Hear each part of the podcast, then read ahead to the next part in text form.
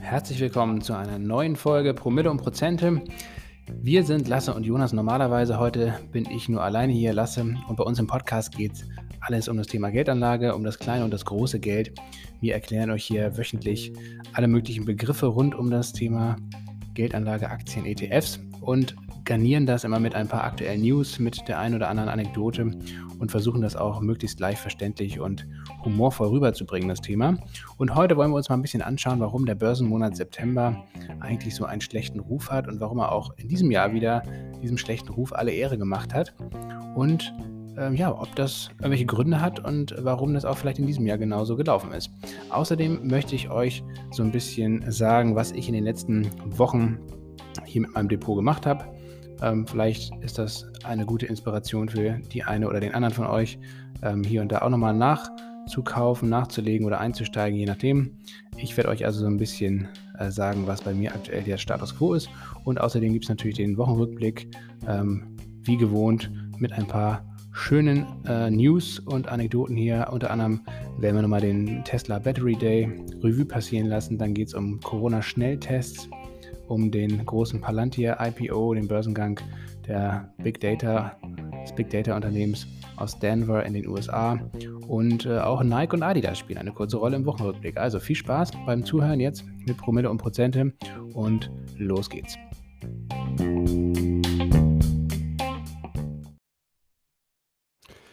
Ja, eine weitere Woche ohne Jonas. Jonas weilt im Urlaub genießt das Wetter, genießt die frische Luft und lässt die Börse Börse sein. Das ist gut oder das ist gesund.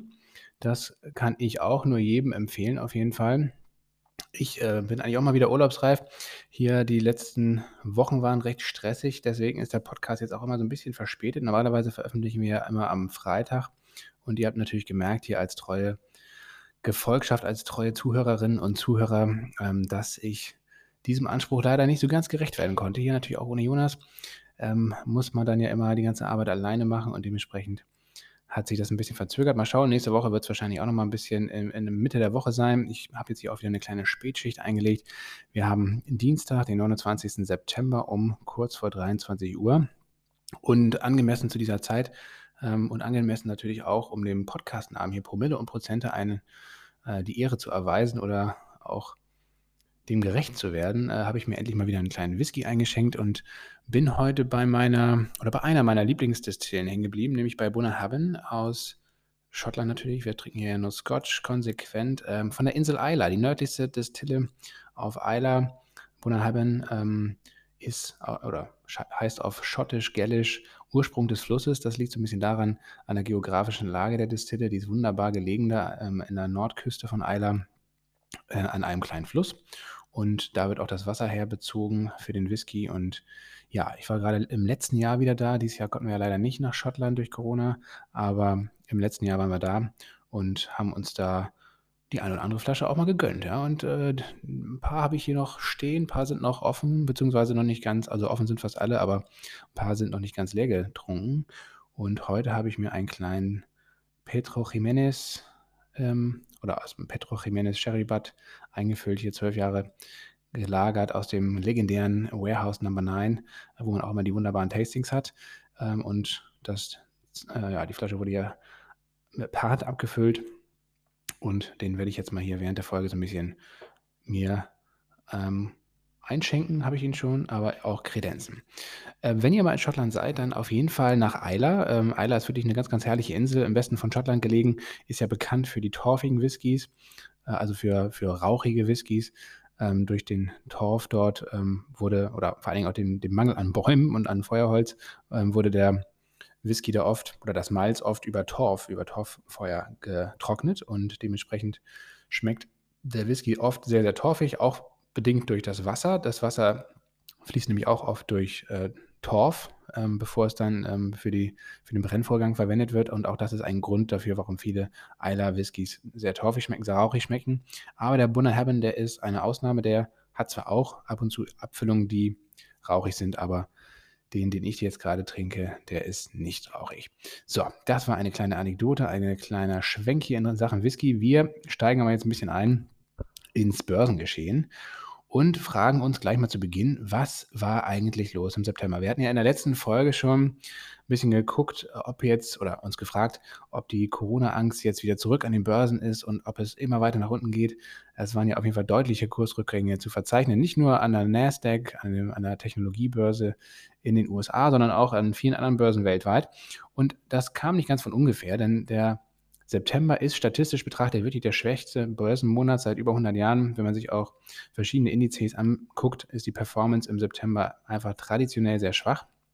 Und man fragt sich wirklich, woran das liegt. Und ich habe mal so ein bisschen recherchiert. Es gibt auf jeden Fall keine eindeutigen Gründe.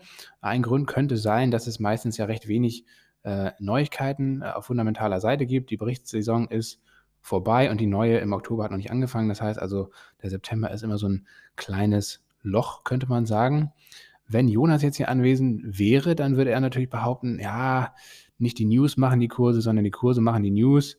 Also von daher ist es wahrscheinlich auch ein schwaches Argument, wenn man jetzt von dieser Berichtssaison ausgeht. Nichtsdestotrotz, jetzt geht es im Oktober auch wieder mit Zahlen los und das mögen die Börsianer dann natürlich sehr gerne und schauen, ob sich ihre Erwartungen dann auch erfüllen. Und ähm, wir werden sehen, oder ich könnte mir gut vorstellen tatsächlich, dass wir so ein bisschen jetzt im September ähm, die die, ja, die erstmaligen oder die, die, die näheren Tiefstände erstmal jetzt erreicht haben. Ich glaube schon, dass jetzt erstmal kurzfristig ähm, auf jeden Fall eine Erholung einsetzen wird. Ich habe mich, wie gesagt, auch hier und da äh, nochmal ein bisschen eingedeckt äh, mit Positionen. Darauf werden wir dann später eingehen. Und ja, in, in, diesem Jahr muss man natürlich auch sagen, dass der September auch terminlich oder, oder zeitlich sehr, sehr gut gelegen war in Sachen äh, kleiner Mini-Crash oder Kursrückgang. Denn es war ja nicht so nur so, dass äh, eine unglaubliche Kursrallye vorausgegangen ist. Man muss mal schauen, also die meisten Indizes, gerade die, der Tech, die Tech-Indizes, waren ja eigentlich von April bis August äh, nur im Rallye-Modus, vor allen Dingen auch im August ähm, ist das Ganze dann in einer wirklichen Übertreibung gemündet. Der Markt war überkauft und das war eigentlich dann absolut gesund und auch äh, verständlich und absehbar, dass es dann äh, zurückgeht. Durchaus ja auch heftig zurückgegangen ist, gerade im Tech-Bereich. Ähm, parallel dazu hatten wir jetzt ja auch wirklich ein Comeback der Corona-Pandemie hier, zumindest in Europa. Wie gesagt, Comeback äh, nur eigentlich für Europa zutreffend, denn in anderen Teilen der Welt war die, die Pandemie natürlich nie weg. Hier in Europa natürlich auch nicht, aber hier war es natürlich im Sommer deutlich entspannter, was die äh, infizierten Zahlen anbelangt. Jetzt haben wir einen deutlichen Anstieg in vielen, vielen europäischen Ländern. Zum Glück noch keine großen Anstiege der Totenzahlen oder der schweren Erkrankungen, aber ja, man muss befürchten, dass auch das wieder folgt.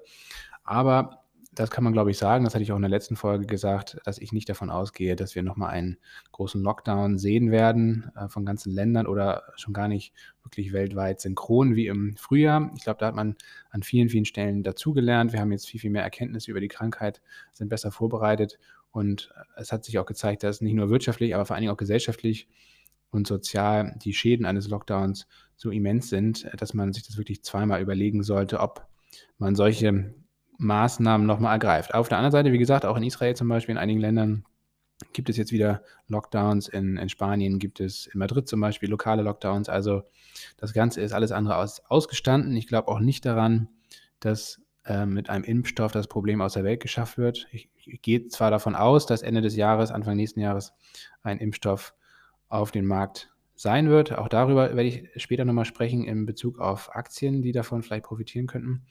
Aber trotzdem, bis es soweit ist, dass wirklich breite Bevölkerungsgruppen geimpft sein werden, äh, wird es mindestens Ende 2021 sein, vielleicht sogar noch ein bisschen länger wird das Ganze dauern. Von daher, also das Thema wird uns nach wie vor lange beschäftigen. Ich glaube aber trotzdem mittlerweile nicht mehr daran, dass es nochmal zu einem richtigen Kurssturz kommt. Ähm, wenn ihr uns lange schon zuhört, dann werdet ihr euch daran erinnern. Jonas und ich hatten ja immer gemerkt oder gesagt im, im Mai, April, dass wir davon ausgehen, zum damaligen Zeitpunkt davon ausgegangen sind, dass es im Herbst nochmal einen deutlichen Rückgang geben wird. Mittlerweile muss ich ganz ehrlich sagen, dass ich davon nicht mehr ausgehe, sondern wahrscheinlich, ja, wir werden auch weiterhin Unsicherheit haben, wahrscheinlich auch nochmal einen Rückgang sehen, aber äh, definitiv, also davon gehe ich zumindest aktuell nicht mehr aus, ähm, von einem richtigen Crash oder so. Ähm, also, wie gesagt, das waren auch natürlich Punkte, die jetzt im September mit reingefallen sind. Und dann haben wir auch natürlich auch die Turbulenzen der äh, Präsidentenwahl, die darf man nicht unterschätzen. Also, ähm, was da jetzt noch ansteht, was auch ähm, die Aggression dieses Wahlkampfes anbelangt und die Unberechenbarkeit von Donald Trump, all das sind sicherlich auch noch Punkte, die da mit reinspielen, die auch sicherlich uns im Oktober und auch im November noch begleiten werden, weil es ist ja nicht äh, gesagt, dass auch wirklich die, die Amtsübergabe, wenn sie denn überhaupt stattfindet, ähm, so richtig vernünftig laufen wird. Da hat Trump ja auch schon einige Ankündigungen gemacht. Wir werden also sehen. Von daher, Monat September, ähm, es gibt, wie gesagt, eigentlich keine Infos dazu, warum es traditionell immer so schwach läuft. In diesem Jahr hat es aber wirklich sehr, sehr gut gepasst. Wir hatten viel Unsicherheit im Markt, wir hatten eigentlich eine technische Korrektur. Der, der Markt war im August völlig überkauft und musste dann auch äh, technisch einfach mal korrigieren. Das war sicherlich auch gesund und außerdem gab es, wie gesagt, eigentlich keine fundamentalen Daten oder neuen fundamentalen Daten von Unternehmensseite oder von Wirtschaftsseite, die diese Kurse gerechtfertigt hätten. Von daher mal schauen, sind sie jetzt zurückgekommen. Jetzt im Oktober wird es vielleicht wieder hochgehen, je nachdem, wie auch die ganzen Unternehmensinformationen oder Unternehmensberichte dann ausfallen werden, die wir im Oktober erwarten. Ich glaube, ich habe in der letzten Folge schon den Costolani zitiert mit dem Hund und dem Herrchen, deswegen wiederhole ich das jetzt nicht, aber auf jeden Fall, die, die Börse verhält sich in der Tat wie ein Hund. Also immer, läuft immer ein bisschen vor, ein bisschen zurück und der Herrchen oder das Herrchen, das hat es ganz gerne so ein bisschen gemütlicher. Und was ich mir tatsächlich auch gedacht habe, der September ist tatsächlich auch deswegen vielleicht so schwach, weil es eigentlich wie so eine Art self-fulfilling prophecy ist. Also das heißt, alle erwarten einen schwächeren Kurs oder schwächere Kurse und halten sich entsprechend zurück oder verkaufen sogar ihre Position und dementsprechend gibt es dann auch in der Realität eigentlich äh, das, das Chartbild wieder. Ähm, da, auch das könnte sicherlich ein Grund dafür sein, warum der September traditionell recht schwach ist. Rücksetzer sollte man ja immer zum Nachkauf nutzen und genau darauf gehen wir jetzt gleich ein. Kommen wir zum Wochenrückblick und natürlich kleiner Start hier mit Tesla mal wieder. Tesla Battery Day war in der letzten Woche hohe Erwartung, gigantische Erwartung und äh, ja, Elon Musk konnte sie teilweise ein bisschen erfüllen, teilweise aber auch nicht. Die Aktie geriet ordentlich unter Druck, äh, weil die Pläne, die Elon Musk da verkündet hat, eigentlich wirklich sehr ambitioniert waren und, und auch natürlich, natürlich nach wie vor sind. Aber viele dann erwartet hatten, dass das jetzt auch natürlich sofort und in den nächsten Wochen und Monaten schon umgesetzt wird.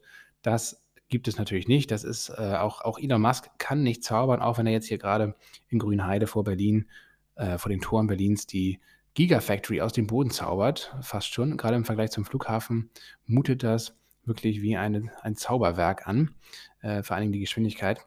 Aber wie gesagt, ähm, Tesla ist dann doch ein bisschen wieder unter Druck gekommen, konnte sich natürlich wieder inzwischen erholen. Äh, das ist ja, wie gesagt, wie so ein Stehaufmännchen, die Aktie. Ich halte sie nach wie vor für massiv überbewertet und würde da auf gar keinen Fall äh, long gehen oder generell reingehen. Ähm, und auch es gibt auch eine neue Stimme hier oder einen, einen neuen Bericht von Michael Burry. Die eine oder der andere von euch kennt den vielleicht, sogar den guten Mann, eine Hedgefonds-Legende, äh, bekannt aus dem Film The Big Short. Ähm, denn Michael Burry war es, der 2007 gegen den amerikanischen Immobilienmarkt gewettet hat und damit gigantische Summen mit diesem Short, mit dieser Short Investment verdient hat. Und vor allen Dingen hat er zu einem Zeitpunkt gegen den Markt gewettet, als alle das für ziemlich verrückt hielten. Und ähm, ja, er hat am Ende recht gehabt. Ähm, es gibt auch, es mehren sich auch die Stimmen, die sagen, Tesla sei die gefährlichste Aktie der Wall Street, weil sie eben so massiv überbewertet ist und weil sie vor allen Dingen auch äh, ja, sehr viele Kleinanleger, sehr viele Privatanleger anzieht. Also wir werden das mal beobachten. Ähm, ich, wie gesagt, würde da nicht reingehen zum jetzigen Kurs. Andererseits würde ich aber irgendwie auch Tesla nicht shorten. Das habe ich ja mehrmals schon gemacht, manchmal mit Erfolg, manchmal auch nicht. Ähm, aber diese Aktie ist einfach ziemlich unberechenbar und wir werden sehen. Was auf jeden Fall zu sehen war nach dem Battery Day, dass äh, Lithium-Aktien deutlich unter Druck geraten sind. Zum Beispiel Albemarle, ich weiß gar nicht, wie die ausgesprochen werden, aber auf jeden Fall ein australisches Unternehmen, die ähm, ja, Lithium abbauen. Das ist natürlich auch wie, wie viele Minenaktien generell oder generell wie viele Minengeschäfte, Rohstoffgeschäfte ein dreckiges Geschäft leider. Ähm, auch das ist natürlich ein Teil der Wahrheit, wenn man über E-Mobilität spricht, wenn man über Batterietechnik spricht. Das ist alles andere als nachhaltig oder sauber, sondern das ist ein ziemlich dreckiges Geschäft. Und ja, die ganzen Lithium-Aktien oder die großen Lithium-Aktien sind da ziemlich unter Druck geraten. Warum? Weil Elon Musk angekündigt hat, mit Tesla jetzt verstärkt auch in eigene Batterien oder in eigene Lithiumminen vor allen Dingen zu investieren und äh, vor allen Dingen in Effizienz. Und das ist, muss man ja sagen, wirklich gut, ähm, dass es eben nicht nur darum geht, ähm, dass Musk da angekündigt hat, dass es ähm, in 2025, also in fünf Jahren, ein E-Auto für vielleicht oder ein Tesla für 25.000 Dollar geben wird, sondern eben auch, dass die Batterietechnik sehr viel effizienter, sehr viel kostengünstiger und sehr viel umweltfreundlicher werden soll, indem halt viel ja, Rohstoffe, viele Ressourcen auch wiederverwendet werden sollen und generell einfach weniger Ressourcen überhaupt verwendet werden müssen, um eine Batterie zu bauen.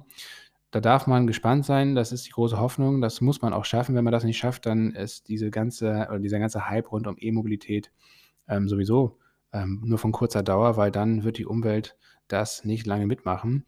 Und jetzt heute oder gestern, gestern war es, glaube ich, ähm, gab es noch eine Nachricht, und das fällt auch in dieses Lithium-Thema, dass ein äh, australisches Unternehmen, nämlich Piedmont Lithium, ähm, ja, eine Kooperation mit Tesla vereinbart hat, dass Tesla sich da beteiligt, auch am Unternehmen und von denen äh, Lithium bezieht in Zukunft. Die Aktie hat fulminant reagiert, 250 Prozent Kurs plus an einem einzigen Tag. Das muss man erstmal schaffen.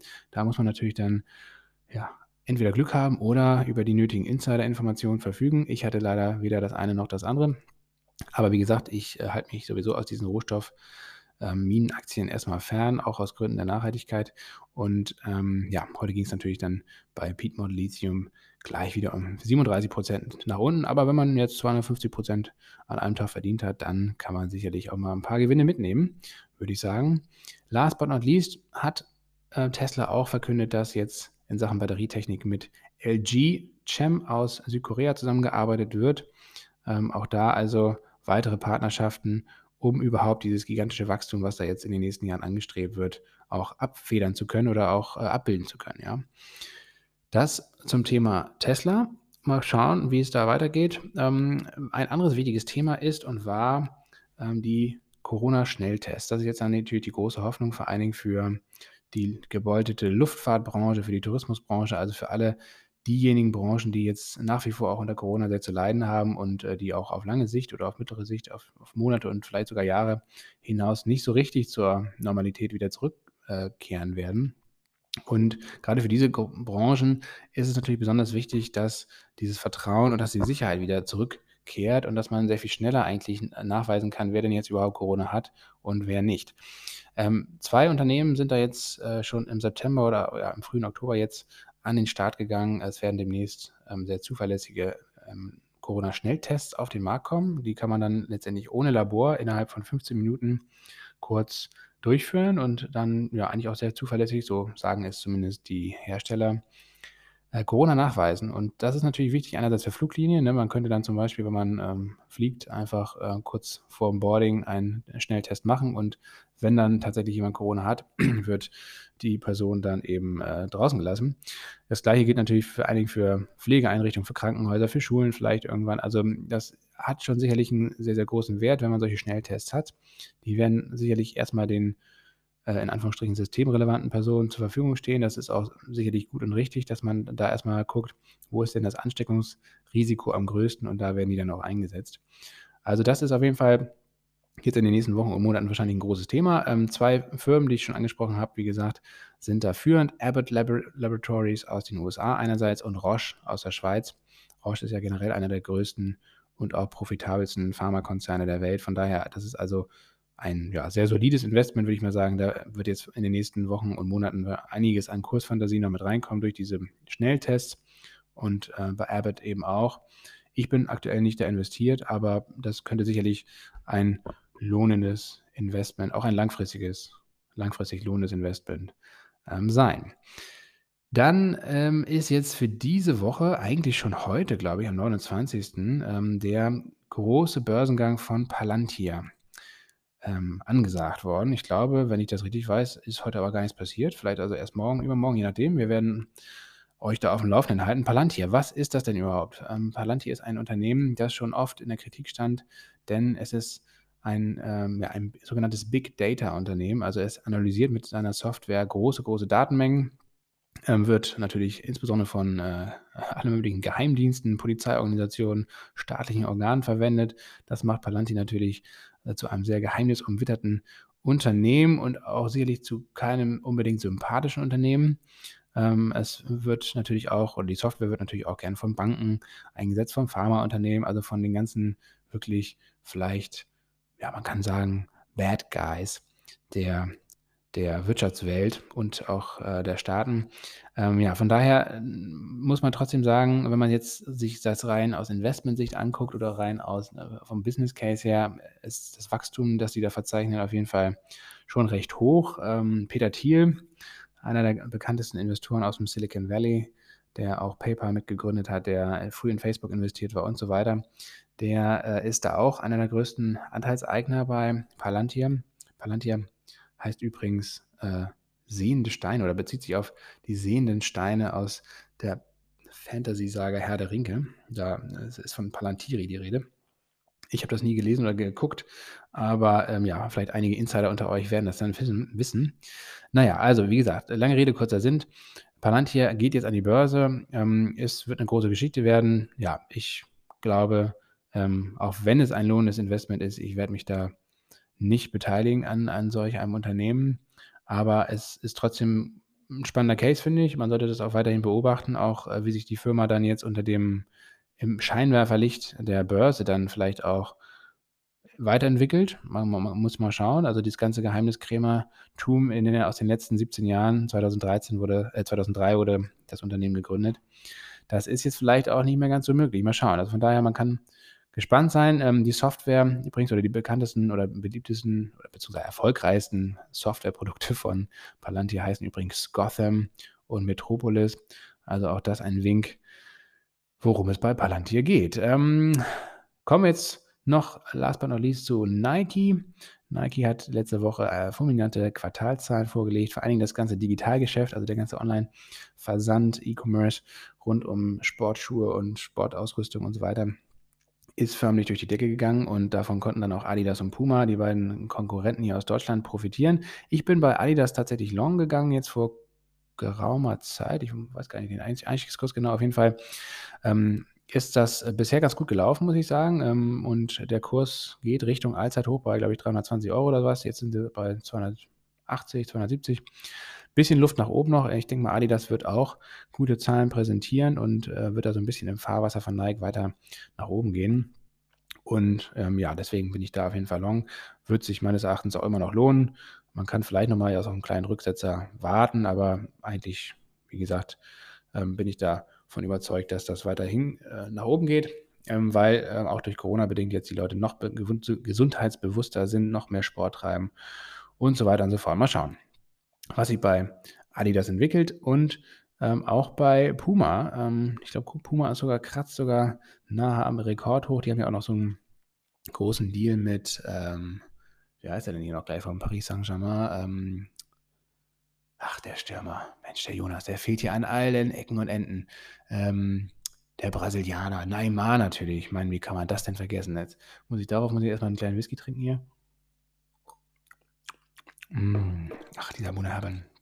Fantastisch. Ja, also Puma hat jetzt einmal unter Vertrag. Auch das natürlich ah, fantastisch, wirklich, muss man, muss man sagen. Gewieft gemacht. Aber ja, die sind mir mittlerweile schon so ein bisschen zu hoch gestiegen. Da, ähm, da bin ich nicht reingegangen. Deswegen Adidas ist in diesem Bereich, beim äh, Bereich Sport und Freizeit, Bekleidung und so weiter, meine Wahl, meine aktuelle Wahl. Kommen wir weiter oder kommen wir jetzt so ein bisschen zum dritten Teil des Podcasts hier, äh, des heutigen Podcasts, ähm, zu den Aktien, wo ich jetzt tatsächlich nochmal nachgelegt habe, wo ich nochmal eingestiegen bin, wo ich ja teilweise auch schon sehr lange auf eine Einstiegsmöglichkeit gewartet habe. Und allen voran geht es los bei Apple. Äh, bei Apple war ich tatsächlich bisher nie investiert und habe jetzt lange gewartet. Jetzt bin ich einfach mal rein zu 112 Dollar. Ähm, ja, gab ja einen ordentlichen Rücksetzer. Ähm, ähnlich wie bei Tesla nach dem Aktiensplit hatten wir ja hier schon thematisiert. Im Podcast ging es ja durch die Decke. Das war dann alles ein bisschen ungesund. Jetzt ging es äh, teilweise bis zu 25 Prozent runter. Und äh, da sich an den fundamentalen Daten bei Apple nichts geändert hat, die sind nach wie vor sehr, sehr positiv und könnten jetzt sogar nochmal einen Schub bekommen im Herbst durch das neue iPhone 12, das jetzt im Oktober präsentiert werden soll. Ähm, ja, habe ich jetzt einfach mal mein Glück probiert. Ähm, wie gesagt, iPhone 12, erstes 5G-Smartphone von Apple.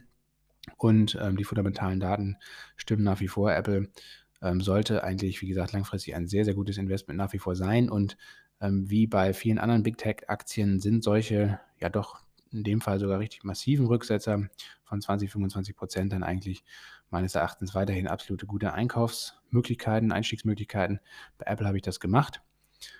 Risiko im Fall von Apple ist natürlich der weiterhin schwelende Streit mit Epic Games. Da geht es ja um Fortnite, um die In-App-Käufe im App Store oder vor allen Dingen die Provision von Apple darauf in Höhe von 30 Prozent. Viele andere Tech-Konzerne haben sich da inzwischen jetzt angeschlossen. Also die Tinder-Mutter, ähm, Spotify hat sich da angeschlossen, selbst Facebook äh, übt da jetzt Druck auf und hat da auch so ein bisschen, ähm, ja, so einen kleinen Meilenstein oder kleinen Erfolg schon verbuchen können. Ähm, da werden jetzt einige Provisionen für bestimmte Events und so weiter oder ähm, Ticketverkäufe für Events ähm, ausgesetzt von Apple, aber auch nur temporär. Ich glaube eigentlich nicht, dass ähm, sich die Kritiker von Apple da durchsetzen werden. Allenfalls könnte es eine Gerichtsentscheidung mal irgendwann äh, sein, die Apple dazu zwingt, dass diese Provision dann irgendwie runtergesetzt wird. Aber mal schauen. Also das ähm, schwelt weiterhin so ein bisschen über Apple, ist meines Erachtens aber auch kein Risiko, das so groß ist, dass jetzt der Kurs da massiv drunter leiden wird in Zukunft.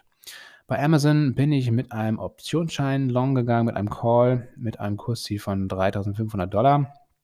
Äh, bei dem ähm, Kurs war die Aktie eigentlich schon im August. Von daher bin ich eigentlich auch davon überzeugt, dass sie jetzt im, in den nächsten Monaten da wieder hinlaufen wird. Wichtig ist immer bei einem Optionsschein, wenn man das macht, ich habe in dem Fall eine recht lange Laufzeit gewählt, Laufzeit bis September 2021. Also ähm, da bin ich mir eigentlich recht sicher, dass man in dem Jahr jetzt ähm, wieder auf dieses alte äh, Allzeithoch kommt. Und Amazon hat sich jetzt auch ähnlich wie die anderen Tech-Aktien schon wieder ein bisschen berappelt.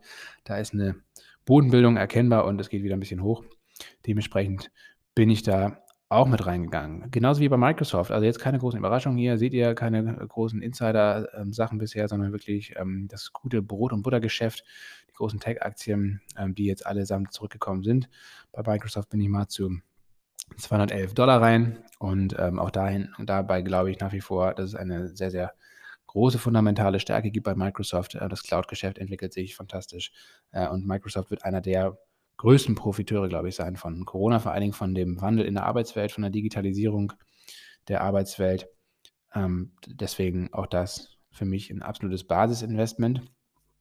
Ähm, bei AMD, äh, Advanced Micro Devices, äh, Chiphersteller, äh, einer der innovativsten aktuell, die auch extrem gut gelaufen sind in den letzten Monaten und auch Jahren schon. Ähm, da habe ich immer auf die richtige Möglichkeit gewartet, da jetzt mal einen Fuß in die Tür zu bekommen. Und jetzt habe ich ihn für mich zumindest entdeckt. Also jetzt ging es auch da 20% runter. Vom Allzeithoch bei 94 Dollar ging es bis auf 75 Dollar, 74 Dollar. Ich bin jetzt bei 79 Dollar rein. Ich glaube, aktuell ging es schon auf 82 hoch. Mal gucken, ob das jetzt dann auch Bestand hat, der kleine Aufstieg oder ähm, der kleine, kleine Erholung wieder. Mal schauen. Wie gesagt, ich bin auch nach wie vor davon überzeugt, dass AMD da einen sehr, sehr guten Job macht, sehr, sehr gut positioniert ist im Markt.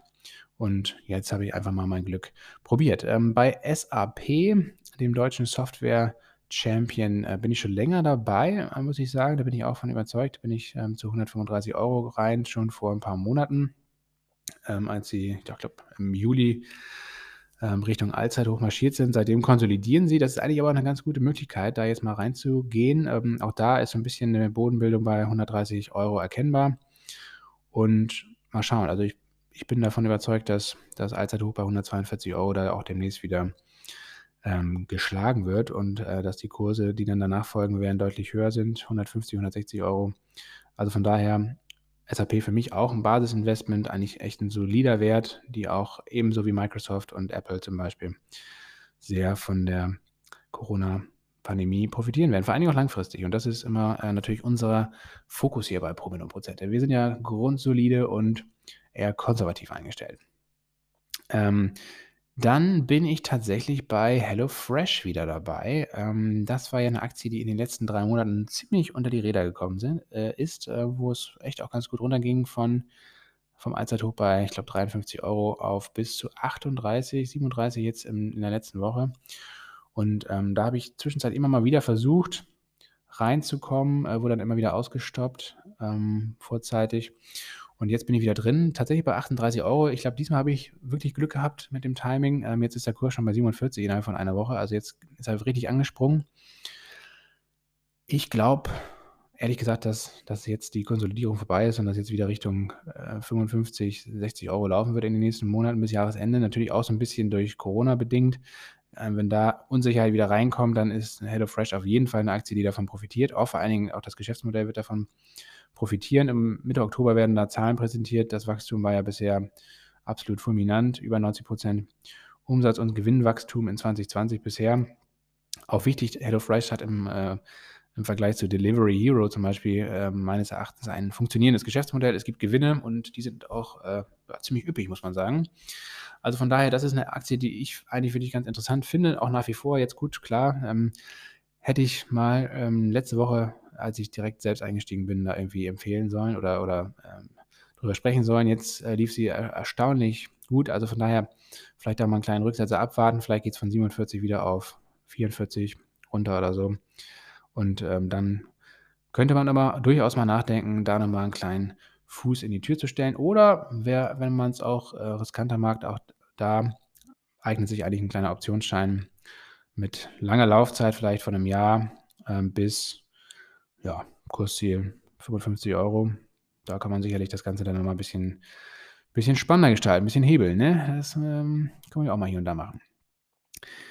BioNTech und Moderna, ähm, das sind die beiden Aktien, die ich schon am Anfang so ein bisschen indirekt angesprochen habe, als es darum ging, Impfstoff. Ähm, das geht jetzt natürlich wieder los. Ähm, Oktober, November sind die Phase 3 Studien beendet höchstwahrscheinlich und dann, ähm, ja, dann kann man wirklich darauf warten, ähm, dass es da richtig knallt bei den beiden ähm, Werten. Ich bin jetzt bei beiden drin.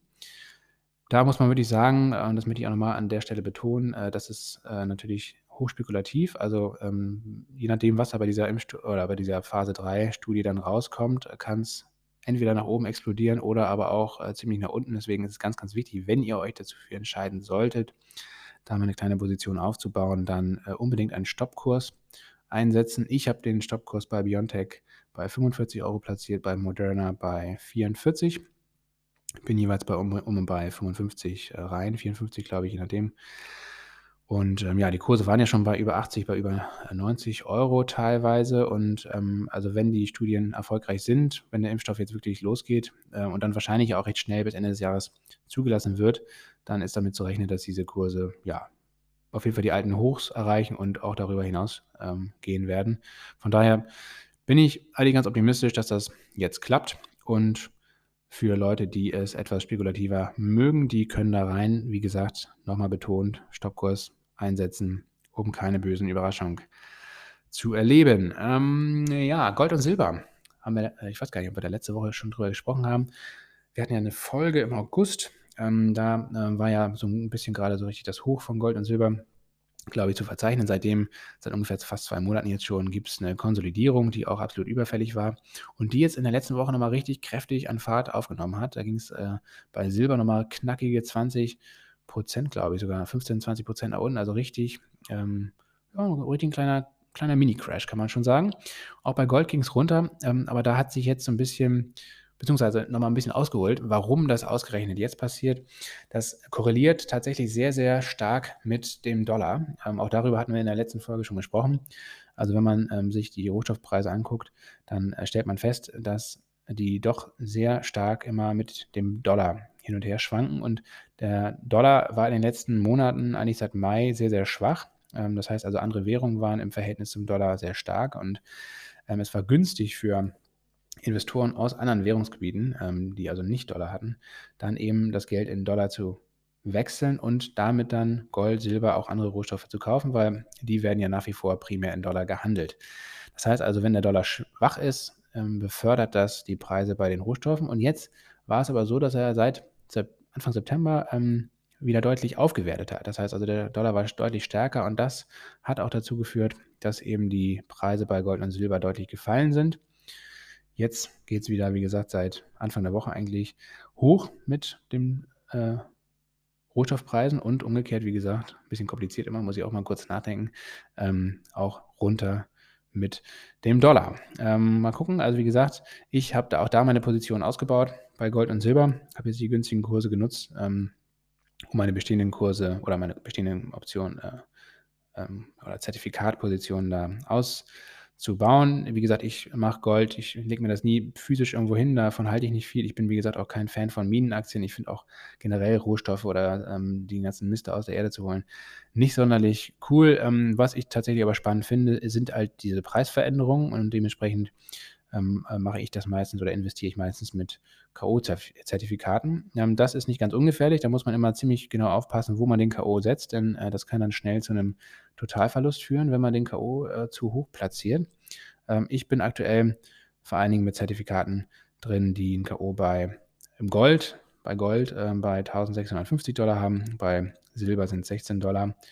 Das ist eigentlich recht konservativ. Man kann da sicherlich auch vielleicht ein bisschen höher rangehen und entsprechend einen höheren Hebel haben, aber ich bin da eher jetzt ein bisschen vorsichtiger, weil man auch nicht ganz einschätzen kann, wie sich jetzt der Markt in den nächsten Wochen entwickelt. Ich gehe davon aus, dass er jetzt ähm, eigentlich erstmal jetzt nach den Tiefs äh, Ende letzter Woche wieder hochgehen wird. Ähm, bei Silber Richtung 30 Dollar, bei Gold Richtung 2000 Dollar. Aber mal schauen. Ähm, das ist natürlich nie ganz sicher. Auch die Präsidentenwahl und damit verknüpft dann auch der Dollarkurs, wird er einiges an Unsicherheit mit reinbringen. Dementsprechend K.O. weit weg platzieren, wenn ihr denn euch dazu entschließen solltet, in Gold und Silber zu investieren. Last but not least, wir sind fast am Ende. Ich habe hier auch schon wieder massiv überzogen, sehe ich gerade. Ähm, ja, das geht schnell am Abend. Ähm, eine Aktie oder zwei Aktien haben wir noch hier auf der, auf der Liste, wo ich jetzt auch wieder ein bisschen kleine Position aufgebaut habe. Einmal in Carvis hatten wir in der Cleantech-Folge, glaube ich, das ist ein Windpark und ein Solarparkbetreiber. Die Aktie ist eigentlich sehr gut gelaufen, ist auch jetzt im Zuge der Konsolidierung des Gesamtmarktes ein bisschen zurückgekommen und da habe ich wieder eine kleine Position aufgebaut bei 14 Euro. Jetzt ist er, glaube ich, bei 15 Euro. Ähm, ja, aber ich, ich, gehe mal davon aus, dass das jetzt in den nächsten Monaten Richtung 18, 19, 20 Euro laufen wird und auch generell auch langfristig ist in KWS meines Erachtens echt nicht nur ein sauberes Investment, sondern auch wirklich ein solides Investment. Gibt auch eine kleine Dividende. Von daher also vor allen Dingen für langfristig orientierte Leute unter euch da gerne mal raufgucken. Genauso verhält es nämlich mit IVU Traffic. Ähm, auch die WKN findet ihr genau wie alle anderen hier erwähnten Aktien dann in den Show Notes. Ähm, die Aktie oder das, das ist ein Unternehmen, das sich äh, um die Digitalisierung von ÖPNV-Verkehr, von Güterverkehr ähm, und Schienenverkehr kümmert und da eigentlich sehr erfolgreich unterwegs ist, ähm, großes Wachstum hat, ähm, echt sehr innovative Softwareangebote anbietet. Auch die Aktie hatten wir, glaube ich, schon mal im Podcast beim Thema nachhaltige Mobilität.